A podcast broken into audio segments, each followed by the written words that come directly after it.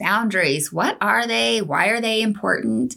And how do they apply at work? So, all of your burning questions about boundaries will be answered today because listen, I am a boundary guru. Let's jump in. What does it mean to love and work well? And how do I pursue what truly matters? Working at the intersection of business and psychology, I help you answer these questions and more so you can focus priorities, inspire change, lead with courage, and live with more joy today. Hi, I'm Dr. Melissa Smith. Welcome to the Pursue What Matters podcast, where we focus on what it takes to thrive in love and work. Oh, today we're going to talk about boundaries. And I'm telling you, I feel like I've spent over half my life talking about the importance of boundaries because they really are that important. And honestly, I probably have spent over half my life talking about boundaries. Um, they're one of the single most important principles of healthy living and managing relationships well. And they are important in every relationship that we have. So, what I hope to convey to you today is why we need boundaries in every single relationship we have, whether this is at home, whether this is with our children, whether this is with our friends, and certainly at work. So, of course, we want to help you pursue what matters. We want to think about how you can strengthen your leadership, whether that's um, leading a team of one, whether that's leading yourself, whether that's leading a small group, whether that's leading a large organization. Boundaries are the name of the game. It makes the work so much more effective and efficient and productive. They are that important. So let's go ahead and learn the ins and outs of boundaries. And, you know, we're going to talk about why they're so important, what they are, and then how, how to set good boundaries, what those look like, um, so that you can really do your best work. So, of course, every week, my goal is to help you pursue what matters and to really help you develop the confidence to lead. And so, with that, when we think about boundaries, you know, this this topic really helps you to um, lead a community, right? So, leading with a community because you're not meant to lead alone. You are leading people, you're leading with a community, and boundaries help you do that more effectively. And of course, it, this is also about curiosity and self awareness because when we have difficulty with boundaries, we really need to lean into self-awareness and and try to get curious about what's getting in the way. Because often when boundaries become an issue, it's usually something in our own history or there's something within the other person that's pulling at us that, you know, makes it a little bit more difficult for us to maybe set a boundary or to keep a boundary. And so, you know, primarily we want to help you strengthen your confidence to lead in the areas of curiosity, which is all about self awareness, and then, of course, community, which is um, leading others and building a community. So, leading a community and building a community. So, those are the two primary areas I really want to help you um, strengthen your confidence to lead. Okay, so I am not talking about physical fences or walls. There's certainly been enough talk of that in the world we live in. But symbolically, yes, that's exactly what we're talking about. So when we think about boundaries, they are those fences, and sometimes maybe they are walls that we have in place between us and others. And so, a super simple guide to knowing the difference between healthy boundaries and unhealthy boundaries is um, you know, is, one that comes to us compliments of Mark Manson. And so this is um, from his website. I will link to it in the show notes because I think it's it's a simple way to think about boundaries, but it's useful that most of us can relate to. So he says, you know, healthy boundaries equal taking responsibility for your own actions and emotions while not taking responsibility for the actions or emotions of others. And so, of course, you know, this is a very common basic understanding of boundaries, but I like the way that um, Mark framed that. And so when we think about healthy personal boundaries, it is taking personal responsibility for your own actions and emotions. And I would also say your own thoughts while refusing, that's my language, while refusing to take responsibility for the actions or the emotions or the thoughts, that's my addition, of others. And so that's what we think about as boundaries. And so, you know, sometimes you need to have that fence in place, sometimes you need to have that wall in place. And so think for just a moment about all of the ways that we run afoul of this guidance. We do it all the time. So we have those individuals who take too much responsibility for the actions and emotions of others. So, you know, you might think of these people as the caretakers. Um, you know, maybe they're the micromanagers. Maybe they're the approval seekers they're taking way too much responsibility for the actions and emotions of others. They're maybe the mind readers. They're trying to figure out what is the other person thinking. Um, boy, that person looked sad. It must mean something about me. And so these individuals do not have good boundaries because they're taking on too much responsibility for the actions, the emotions, and the thoughts of other people.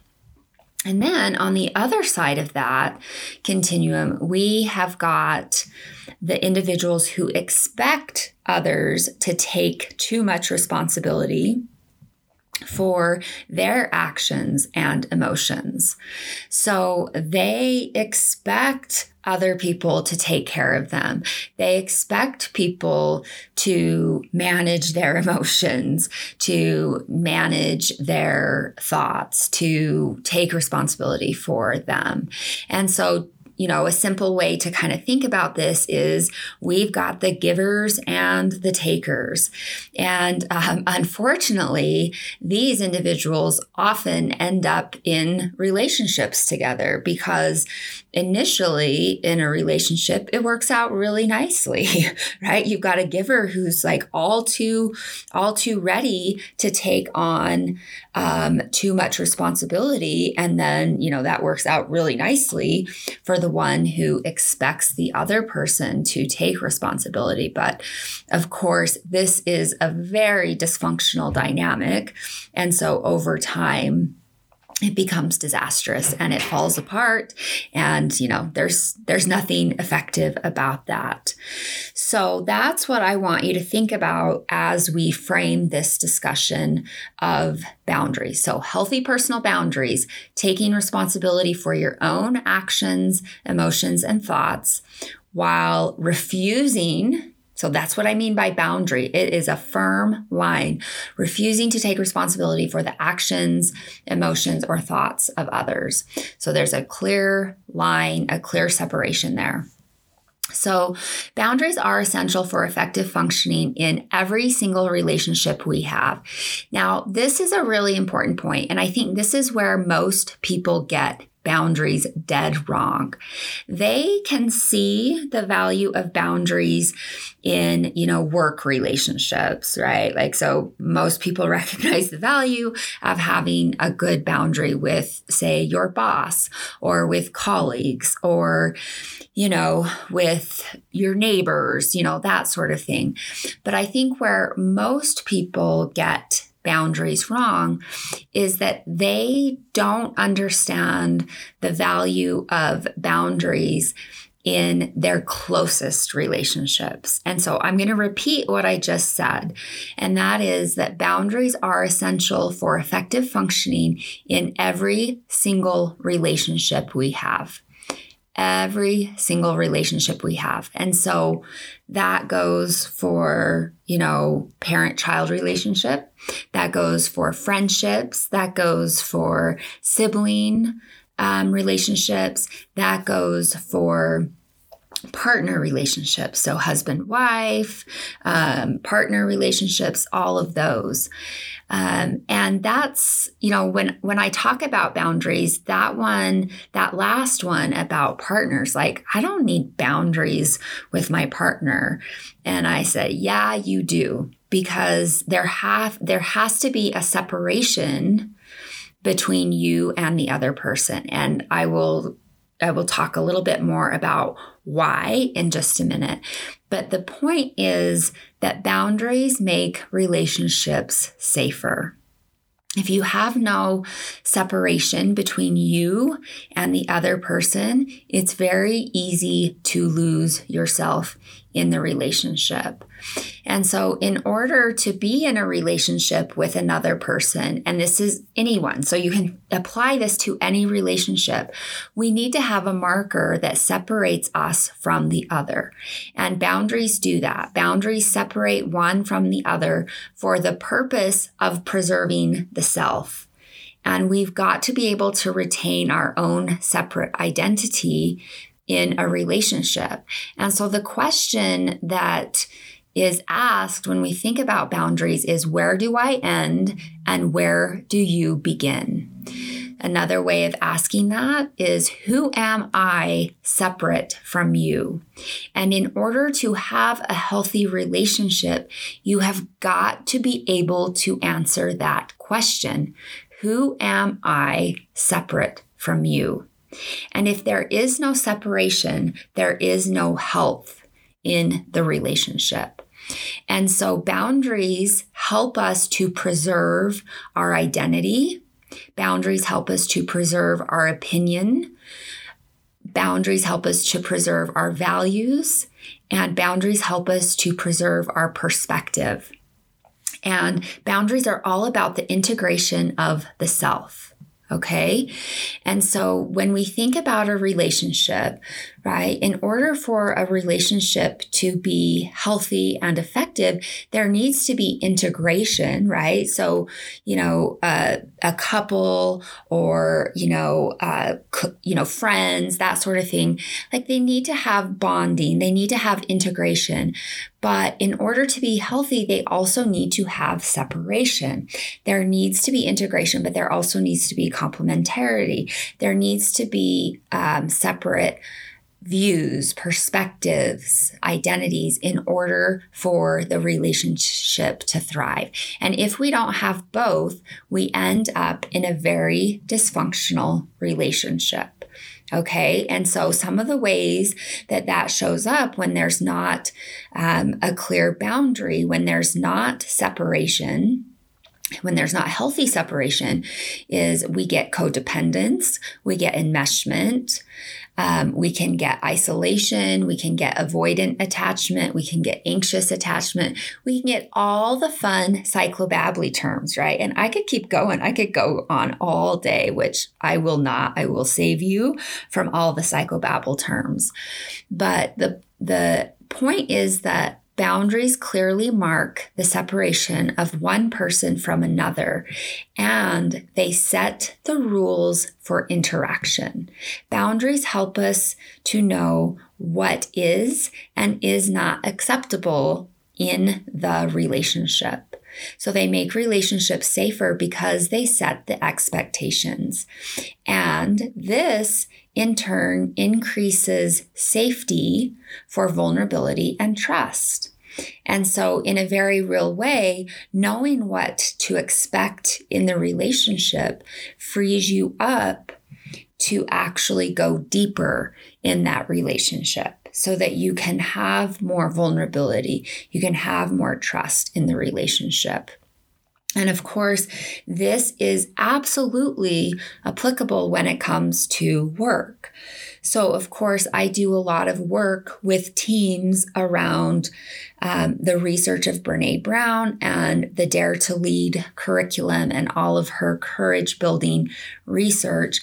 And of course, from her research, and then, of course, the excellent research based on the Aristotle Project from Google right? When you look at what makes the most effective teams and the most productive, successful, efficient, productive teams, right, with the highest return on investment, what you find is that those teams, it doesn't, you don't have to have the smartest people in the room.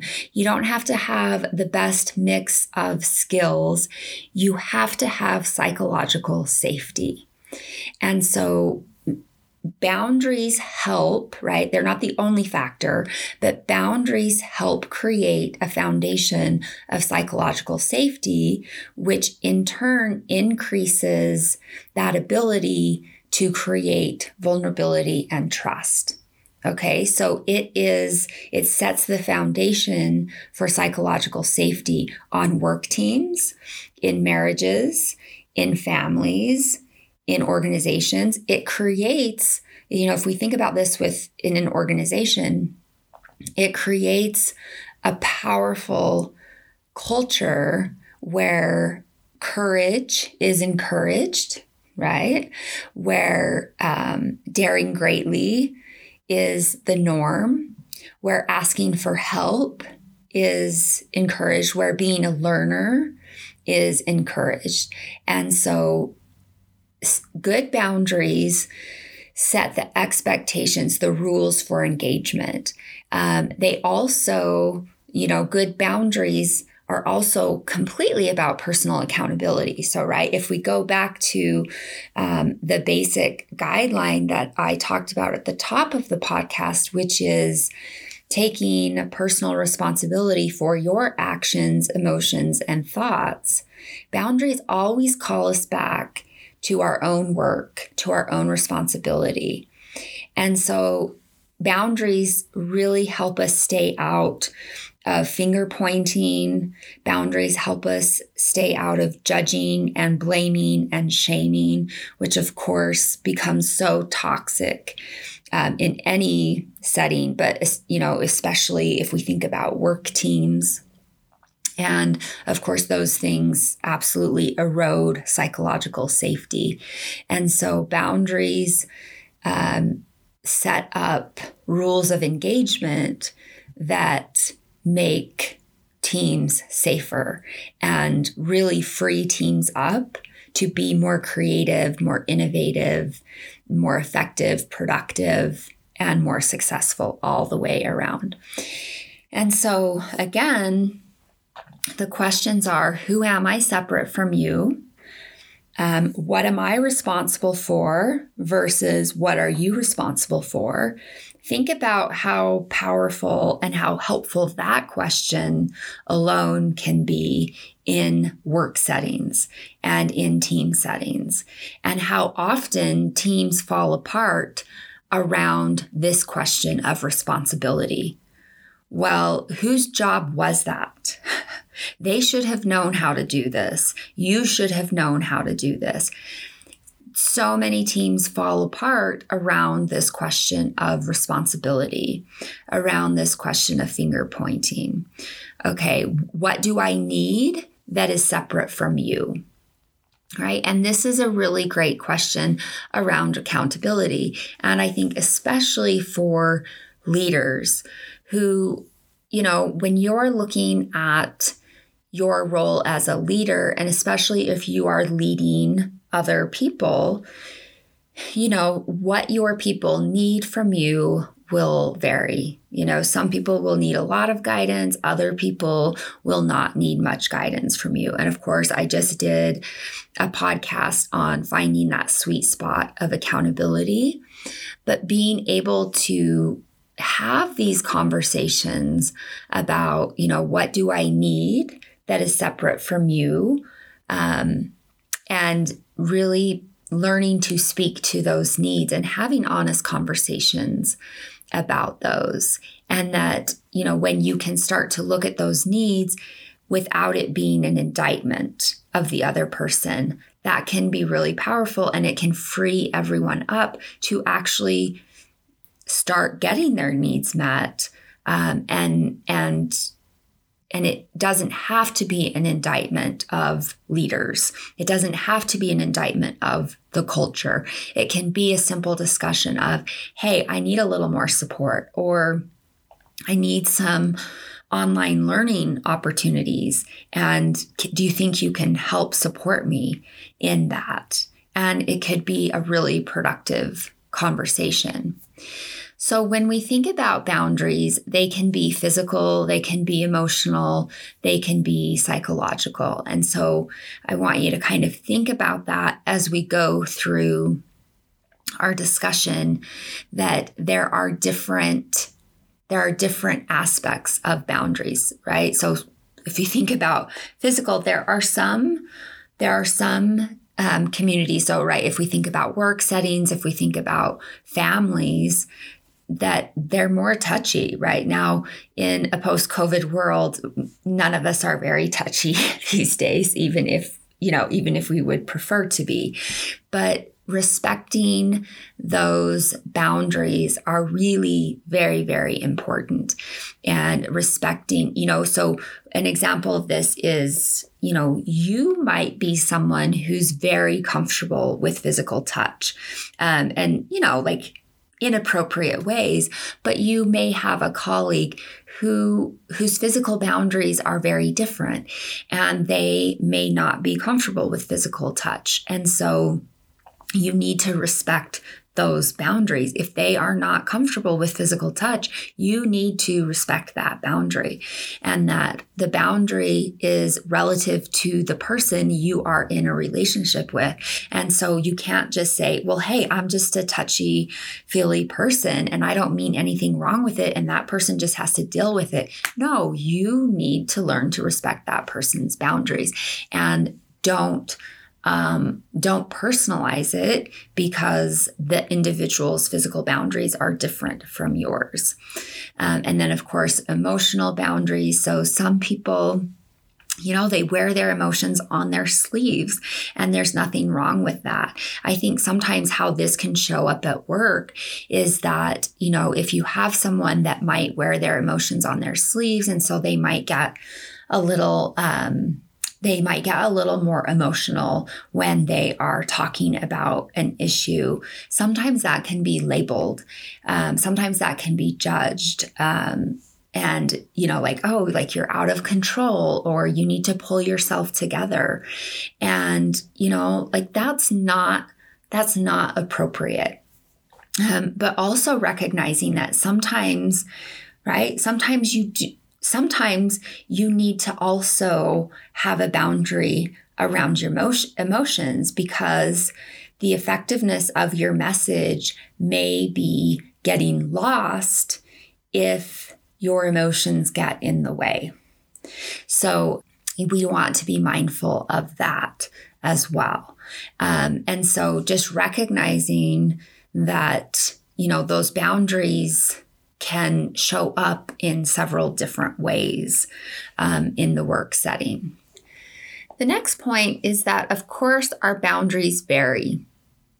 So, boundaries may be more rigid or diffuse, and that is going to really depend on who we are in relationship with. So, for instance, you may have more diffuse boundaries with individuals you're very close to, but the point is, you still need boundaries with everyone you are in relationship with.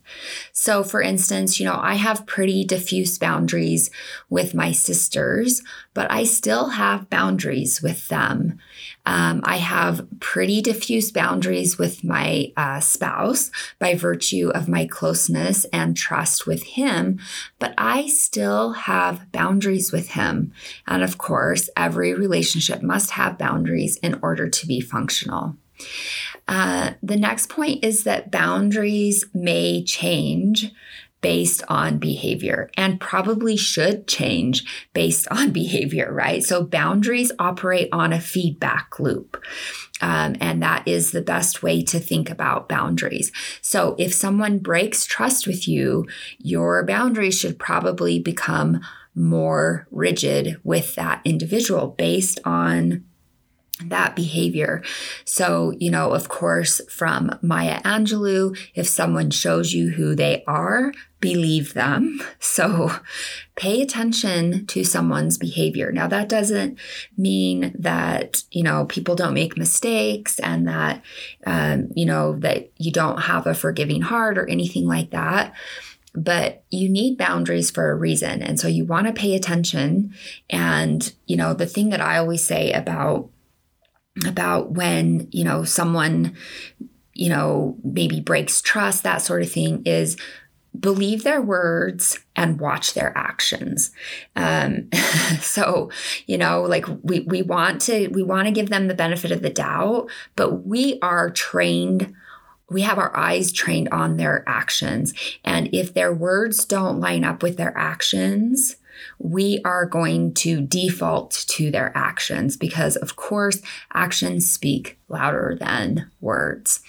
And um, so, right, rebuilding trust may lead to more diffuse boundaries over time. But when there's been a breach in trust, it's very appropriate that those boundaries should become more rigid um, as a result of that behavior. So, right, like if we think about this in terms of a work situation, right? If you have an employee that, so this is, you know, this is just kind of a low level example, but if you have an employee that's chronically late um, with reports, you're doing them a disservice to not increase structure, to not increase the boundary with that individual because what they are communicating is that they need more structure in order to be successful. Every system is perfectly designed for the results it's getting. Okay. And so if you have an individual who's chronically late on their reports, right, and you don't address what's going on, then how can you expect different results? And so, um, you need to be willing to increase the structure to help that employee um, get different results. And then of course right if you if you get that behavior change in line then you can shift to more diffuse boundaries over time if that seems appropriate. But every system is perfectly designed for the results it's getting whether that's um, ineffective results or effective results. And so, as a leader, you really need to be paying attention to that. And you've got to be willing to adjust those boundaries over time and pay attention to that feedback loop. Okay, so now why do boundaries matter? You can definitely tell that I feel pretty darn strongly about boundaries. So, boundaries ensure identity development. And you know, I don't know about you, but that seems like a pretty important human endeavor. so, boundaries help set a good foundation for healthy development across time. So it sets the foundation for good mental health. Boundaries also help us to avoid burnout, right? So it helps us to um, to have sustainable behaviors over time. And so, more generally, you know, the consequence of not setting healthy boundaries often includes stress, financial burdens, wasted time, relationship issues, right? In one word, drama. When we don't set good boundaries, we have a world of drama. And of course, that can create all sorts of mental distress. So, a lack of healthy boundaries can negatively affect every single aspect of your life, whether that's your work life, whether that's your home life. It impacts functioning in so many ways. This is part of why I guess I've spent my whole life, or half my life at least, talking about the importance of boundaries and why they matter. So they also help us to develop autonomy to be able to say, okay, right? Like where do where do I end and where do you begin? Boundaries help us with decision making. Boundaries help us to determine what who we are, right? So that's the identity piece and what we believe. Boundaries in a very real way help us to be self determined. And that is so, so very important. Boundaries also help us to live to purpose, to take responsibility for our lives, to make choices, to have agency, to say, I am going to choose this over that, and to see the consequences of those choices in our lives. These are powerful lessons, um, and we get those lessons as we set and keep boundaries in our lives. Boundaries also really matter because they help us set the foundation for self care. So, and that's really because, you know, especially in our work or in our personal relationships, poor boundaries lead to resentment, anger, and burnout. And so, one of the very first signs that you need to you need to hold a boundary or a boundary has been crossed is you feel resentment. So we'll talk about that a little bit more. But um, boundaries really support your foundation of self care because it helps you to avoid a whole host of dramas in your life and in a very real way helps you to take good care of yourself. And boy, isn't that important. Okay, so now hopefully I've made a good case to you for, you know, what boundaries are and why they are so important both at work and at home in every single relationship. And now let's move to some solutions. So this is where we really want to think about how, right? Like how do you set boundaries and really give you some application so you can pursue what matters. And so the first solution, so solution one is I want to help you recognize when a boundary is being violated. And this is a big one for all of us. It's really important to be able to recognize when one of your boundaries has been crossed. So let me first give you some examples of some boundaries. I know I've you know shared a few as we've gone along, but one um, example might be teachers who keep their professional lives separate from their personal lives. Right, that that's a good thing. That's a very good thing. Um, teachers not taking responsibility for every aspect of their students' lives, you know that sort of thing. Um, as a psychologist, right, in my clinical work, I um, keep a lot of separation from my clinical work and my personal life. That's by design. There's some very, very important reasons for that. Um, friends, right? So limiting contact with those friends who might drain you dry emotionally or financially or physically uh, colleagues. So maybe you have a colleague who you need to respond to only via email because you know that he will take up an hour of your time that you just don't have.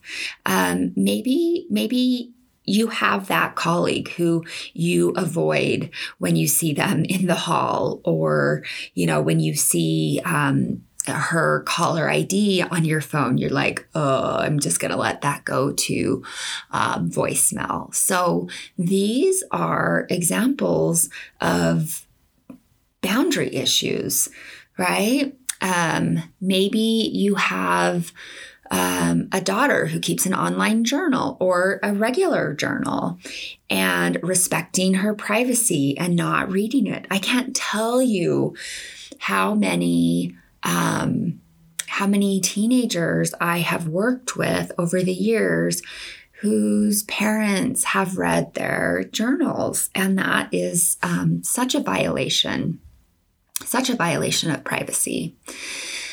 So, um, now, on the other hand, so, you know, this example of the online journal. So, okay, first of all, the example of all the teenagers with their journals over the years and the parents reading them, that's actually very true. I've seen that so many times, and that's a big violation. But then my daughter has an online journal.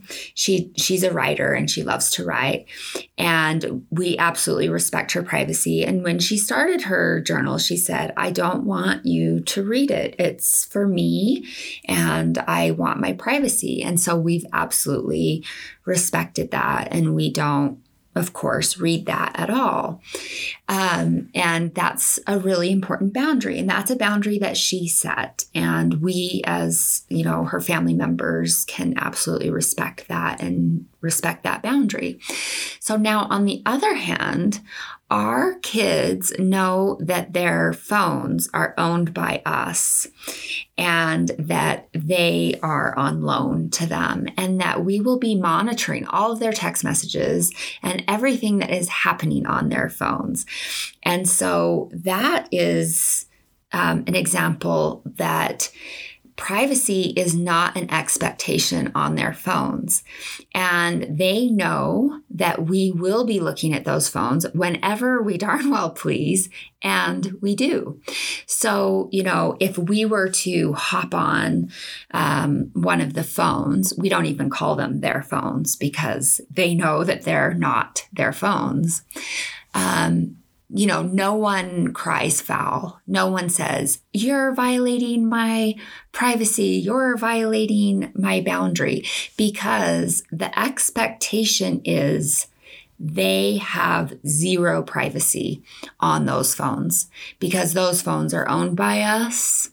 Those, the conditions by which they get to borrow those phones is with the expectation that we have eyes to see everything that they're doing. And of course we have you know all the all the um, privacy settings and you know screen time locks and all that good stuff as um, parents of teenagers.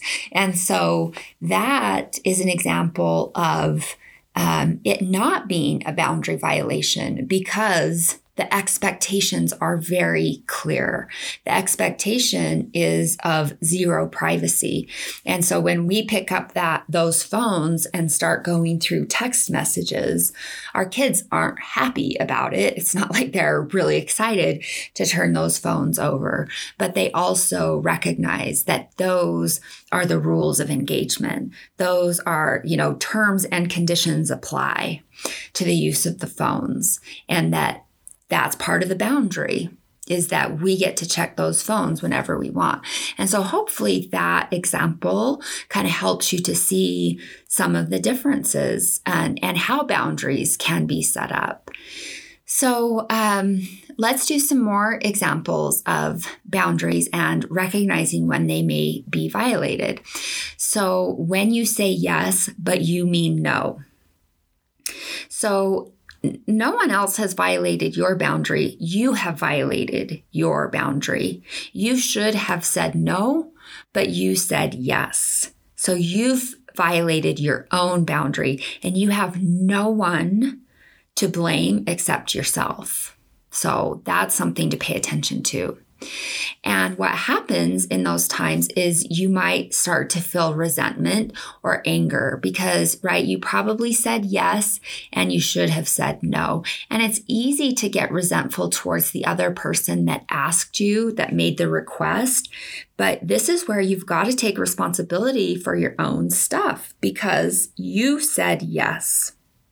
And so part of owning and taking responsibility for yourself is to not blame the other person, to not throw resentment on the other person, but to actually take responsibility. Hey, no, I violated my own boundary. I can't, I'm not going to put that on the other person. Like, of course, the person just made a request of me. And, you know, that's not unreasonable that the person made a request of me. And it's on me to say no if I can't do it. So you got to watch your resentment. You've got to pay attention to that because it's a red flag um, around your boundaries. So whether someone else has violated your boundary or whether you yourself have violated your boundary. And so, really pay attention to that and make sure you're not projecting your anger or your resentment towards someone else, where honestly, you need to be looking at yourself and taking responsibility for that. So, you might recognize that you need a boundary when you notice something that upsets you. Okay. So, sometimes we you know, we say yes to something.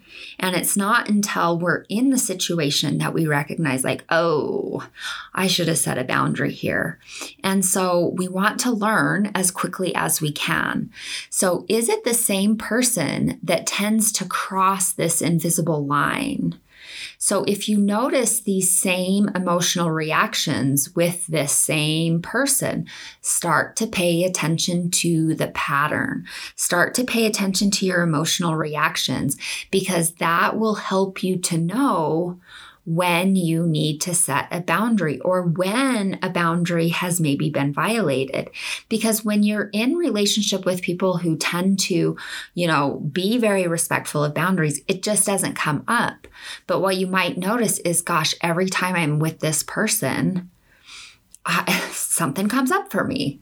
I feel really frustrated, or I feel like, you know, gosh, like this person's kind of disrespectful to me. And so start to pay attention to those patterns and get curious about your emotional experience in that situation because it will probably call you to um, what might be that boundary violation that's happening and what is the boundary that you need to assert with that person. So, are there certain subjects that tend to get you? So, sometimes it's a certain person, sometimes it's a specific subject that really, you know, gets under your skin that can that um, you need to get curious about. And so pay attention.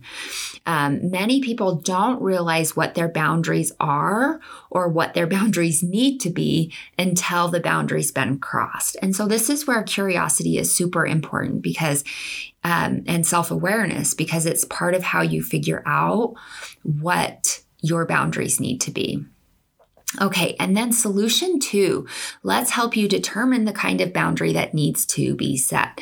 So, of course, I talked about the different kinds of boundaries briefly, but now let's just talk a little bit more specifically. So, first of all, physical. So, we think about personal space, touching, that's a big one for people. So don't ever make assumptions that touching someone is okay. And, you know, as a trauma specialist, that is a big no no. I mean, do not ever assume touching someone.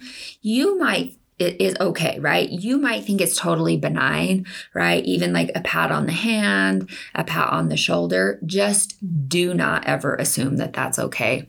So, who you can touch, um, who can touch you, how, where, when, that sort of thing, you get to decide. You're in charge of you um, emotional boundaries. So separate your emotions from those of others. So, right, where do I end and where do you begin? So, this is where you want to give yourself permission to have your own feelings and not to take on the burdens of other people's feelings. Whew. This one can be really challenging for women who tend to see themselves as nurturers and who may be self sacrificing, right? And this can be so true for so many women, right? Culturally, for so many women, we have been taught to be the nurturers, to be self sacrificing, to really pay attention to the emotional experience of those around us and to anticipate needs and to respond, right? But that often comes at a cost to our own needs. And so you've got to pay attention to that. And so, what I would say is you do not need to sacrifice your nurturing self in order to attend to your needs as well right that that is a skill development that you can continue to be just as nurturing and aware of those around you but you but we want you to be curious and self-aware of your own needs. And sometimes that means that you need to prioritize your own needs and respect that others can take care of themselves especially other adults right? Now if you are nurturing a child obviously you will sometimes need to put your needs on the back burner. And that is um, the reality of you know, being a nurturer. But this is where we really want to pay attention to this idea that um, showing up for others and showing up for yourself does not have to be mutually exclusive. So it's not an either or proposition. We also don't want you to define yourself by your job, marital status, or your family alone. So your identity shouldn't be wholly consumed by those roles. So of course, of course, those are roles that are part of your identity, but just that. And so the way that I like to think about it is that there are so many aspects um, that make up your identity, right? Like you're a multifaceted individual. And isn't that awesome? Like that's so incredible. And so you have roles that you that you function in. And so think in terms of what role am I functioning in right now? And that this role is an important part of my identity, but it does not define me. And you don't ever want to be defined wholly by one role. Because when you do that, you run the risk of having to cut off other important aspects of your identity, or you, ha- you run the risk of having to silence other important aspects of your identity. And we don't want you to do that. We want you to make room for all the important aspects of your identity. So I want you to think in terms of what role am I functioning in right now? And, you know, having some separation in those roles can actually, you know, simplify simplify thinking and help you as you move through your day even. So, this idea of knowing where you end and I begin, having this separate identity. So, you are your own person, being aware of your feelings, being aware of your choices, being aware of your responsibilities, refusing to take responsibility for what is not yours. That's such a big one. This is so important, especially for mothers who tend to take on a ton of guilt for the choices of their children right? So, so the choices of your children are not a reflection of your mothering.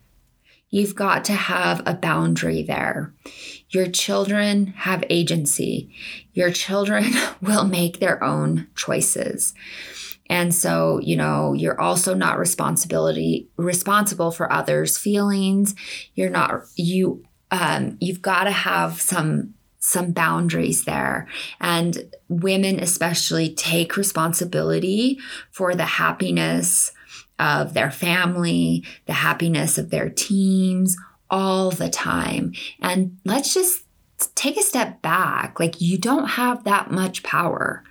You don't have that much control. Like, there's no way. I mean, it's ridiculous to think that you could have that kind of power that you could make everyone within your sphere happy. It's just, it's an unreasonable expectation. So, what I will say is you're responsible for how you treat others, but you're not responsible for their feelings about that. You're not responsible for their choices. So, mentally, let's think about those mental boundaries. So, thoughts, values, opinions, and beliefs. So, you might decide that there are some conversations that are off limits because they're just not productive for you. So, um, I've maybe mentioned this before, but I have a very strict boundary with my guy friend that there is absolutely no finance talk before bedtime because he'll talk about finances before bedtime and then he will nod off to sleep like no one's business. And then I will lay in bed and I will be ruminating or I'll be doing calculations in my head and I will not sleep all night. And that, like, that's not okay because I need my sleep. And so I figured that out um, several years ago, right? You, you figure out what your boundaries need to be because you run into problems. And so um, I've just had to say, like, no, like, we can talk about finances earlier in the evening or, you know, like, during the day or something like that, but I cannot talk about finances before bedtime because I will not be able to sleep if that happens.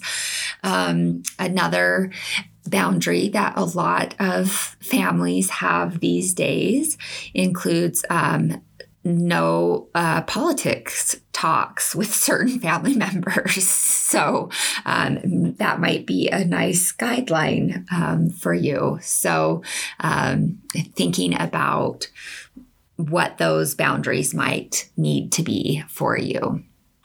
Okay, and then solution three. So, I want to give you four steps to setting a boundary.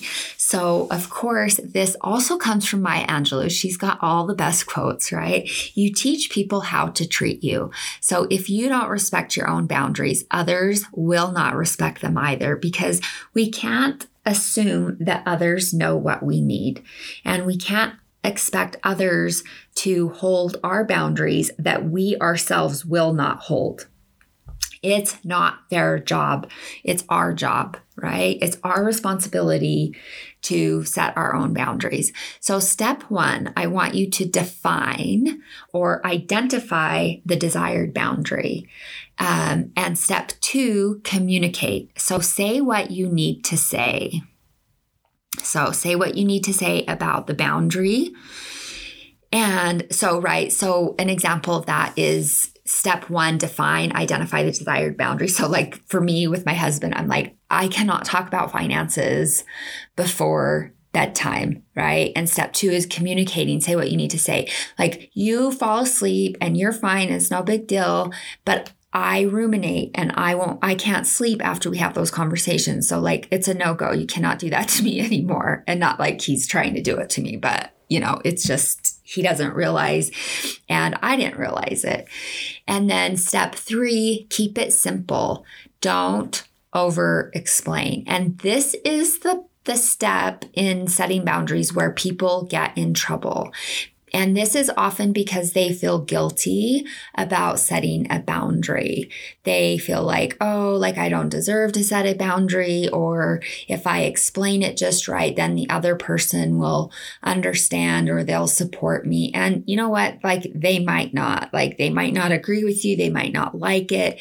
And so just keep it simple. Don't over explain it. And, you know, if the KISS acronym is helpful, it's not always the most friendly, but KISS is keep it simple, stupid. Um, just keep it simple.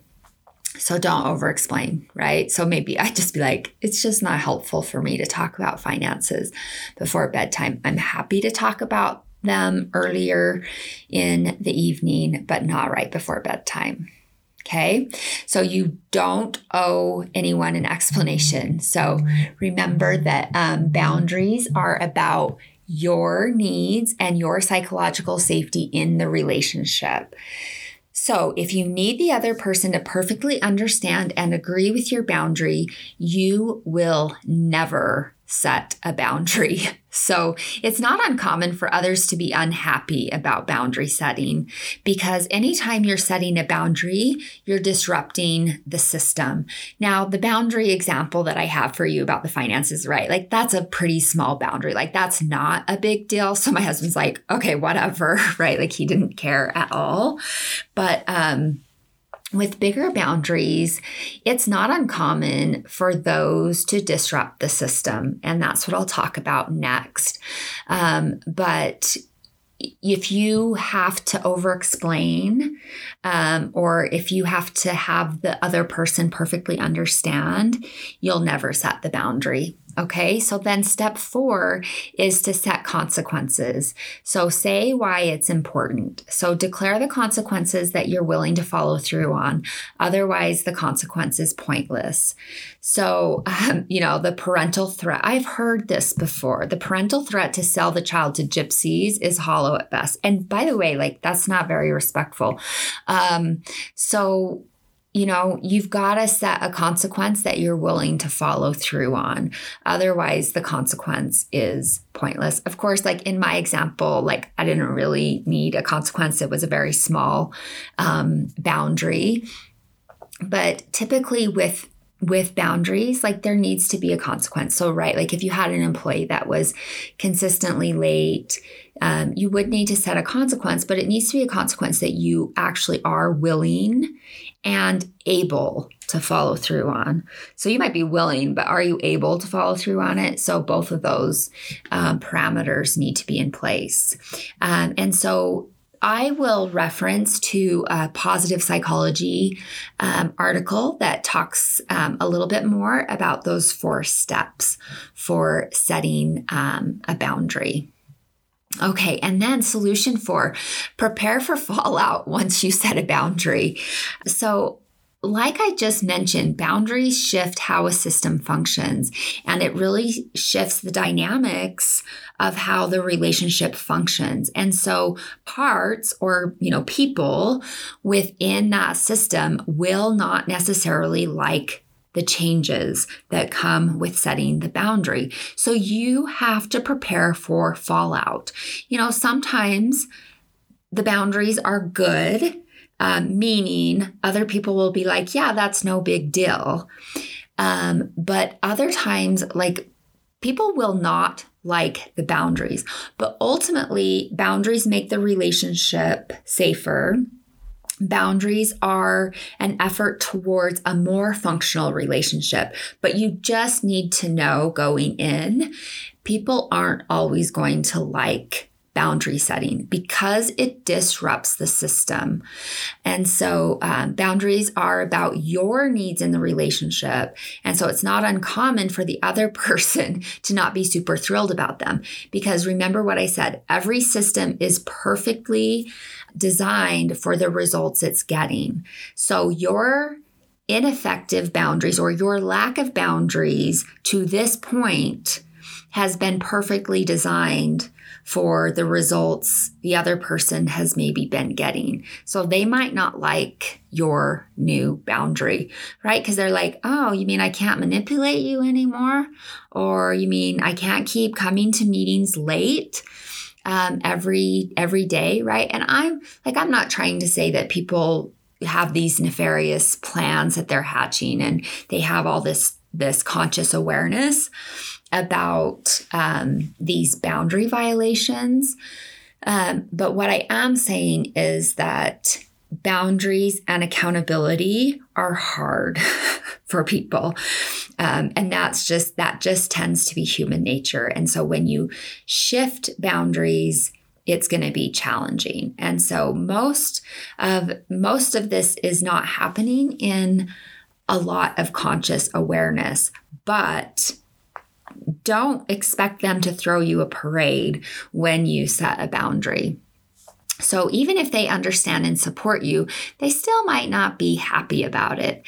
So, anytime you disrupt a system by changing the boundaries, there are bound to be waves. So, just think about that. A system's like a pond you're dis- you're changing that ecosystem there are going to be waves so you want to stick to the simple boundary don't over explain you need to tolerate your distress the guilt you might feel your desire for them to understand. You don't need them to understand really. Understanding is kind of overrated.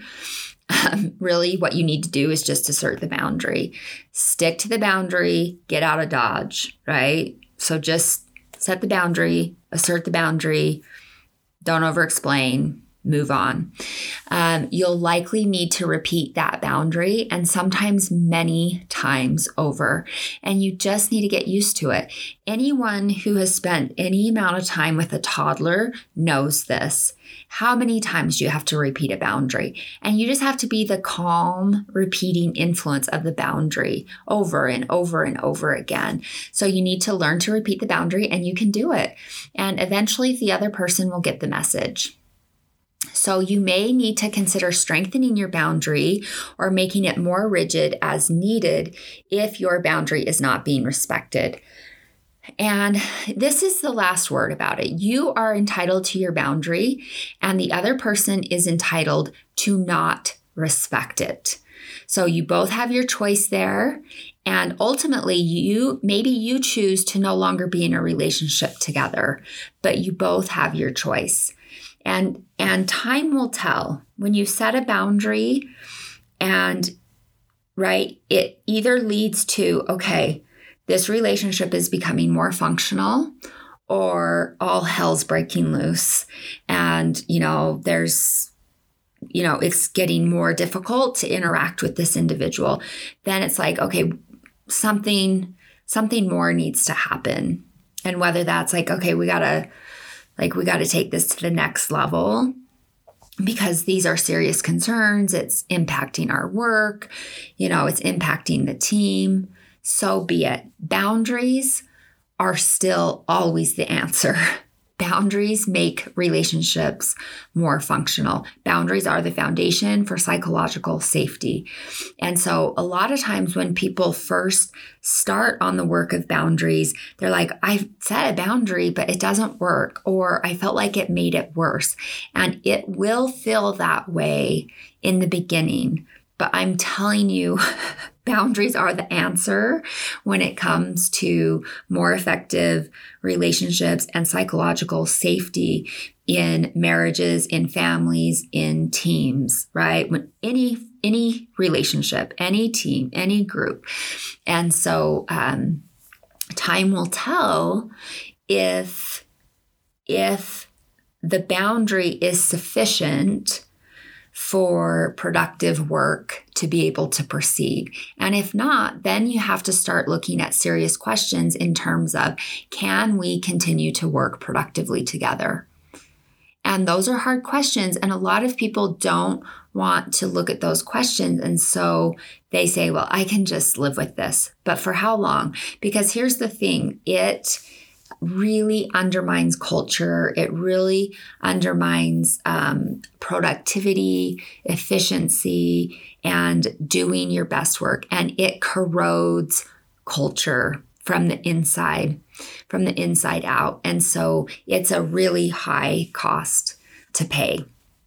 So that that is the last word on on boundaries. So i hope that this has been helpful in terms of helping you understand what boundaries are why they are so very important and how you can start to set boundaries and certainly strengthen the boundaries. I'm sure you all have really great boundaries but kind of getting into the details of how to strengthen those boundaries and how to recognize when your boundaries have been violated and how you can um, strengthen those boundaries so that you can pursue what matters. So make sure you head on over to my website to check out the show notes with the resources for this episode at www.drmelissasmith.com forward slash episode dash 67. One more time, www.drmelissasmith.com forward slash episode dash 67. I'm Dr. Melissa Smith. Remember, love and work, work and love, that's all there is. Until next time, take good care.